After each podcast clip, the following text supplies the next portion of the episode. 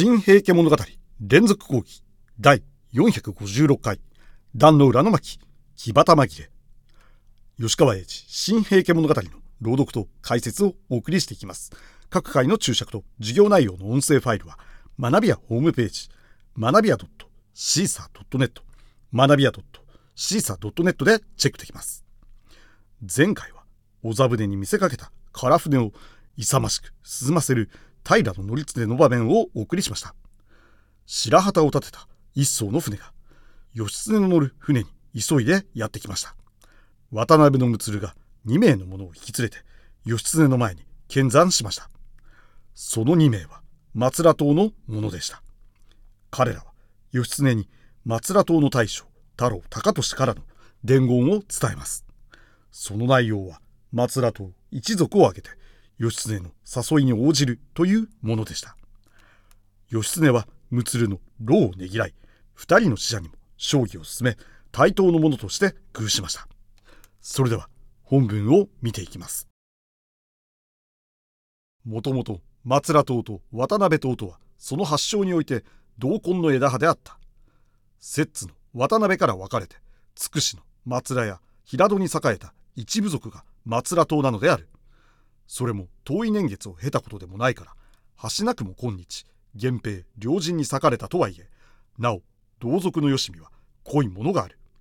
痛ましい同根の決戦を見るには絶えぬ思いがどっちにもあったのは否みがたい。義経は徳から渡辺の津以来の渡辺睦をして松田党を誘っていたもののようである。が水軍の行動には複雑なものがあり一党中の意義もあってかこの間際まで答えがなかったものだった。がそれも急にこうとなった。先には彦島から原田種直が国へ去り今まだ松良党が下った。筑紫諸島の全面的な崩れももう時を待つまでもない。その上四国の阿波の民部もすでに元軍の一翼に加わって鉾坂島に平家弓を引いている。しかも今の満潮時が過ぎてすぐ次に来る潮向きはいよいよ元軍を有利にしよう。その一天気から平家は坂潮の不利にも落ち二重三重の苦戦をしなければならなくなる。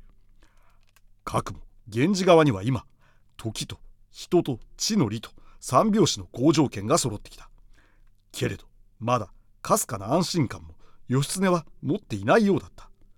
絶えず戦況へ気を配りまた雨雲の乱れにも似る敵の戦列へ目を転じていた。時に松田島の使いに尋ねるか。はそも帝のござるお船はどれぞ。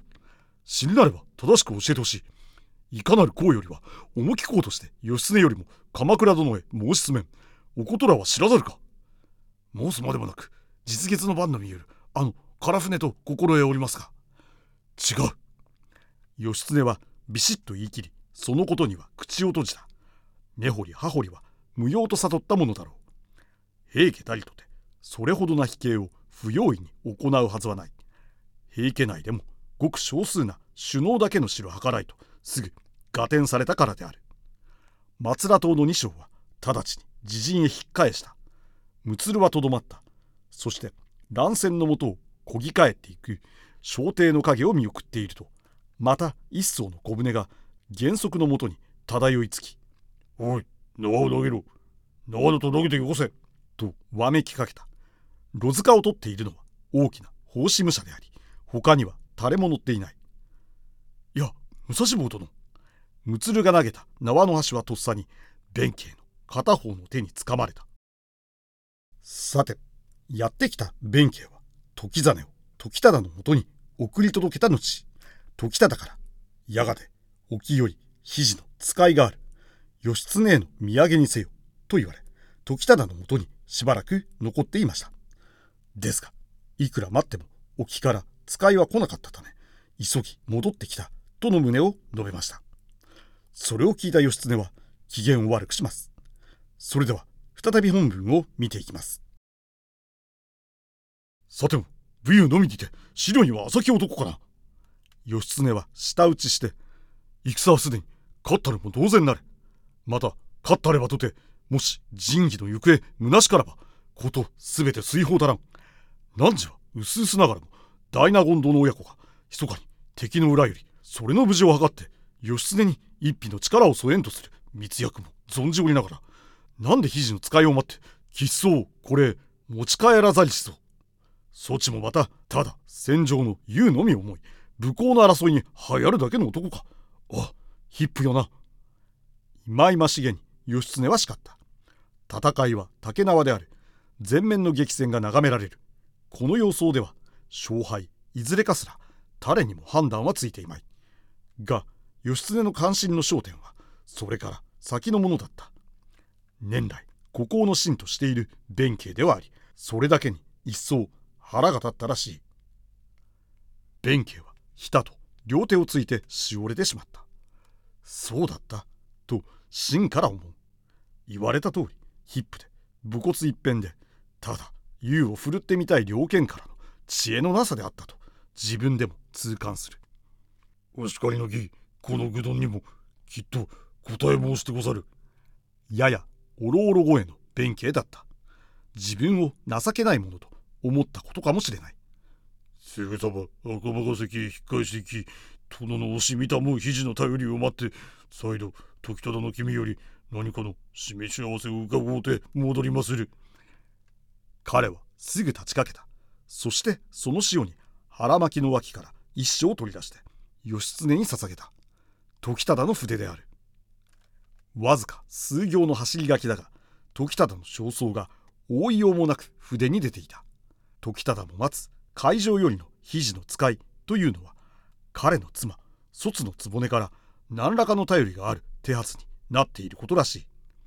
朝から待ったが妻の頼りは未だにない。何かの触りで手はずが破れたものと分かれば別の策に出る所存はある。しかし百難を排してでも起きなる妻からの守備はきっとあるものと信じられる。ひとまず武蔵坊は返すがなお日は高いしかつ海上の戦も乱れ立てば連絡も一倍たやすくなろう。それにまた薄暮れの頃こそ全てに都合が良いかもしれぬ。ただ八方の船船に目を怠らせたもうな。五国必ず何かの変を見たもうべし。時忠も今宵までにはやがて廃山。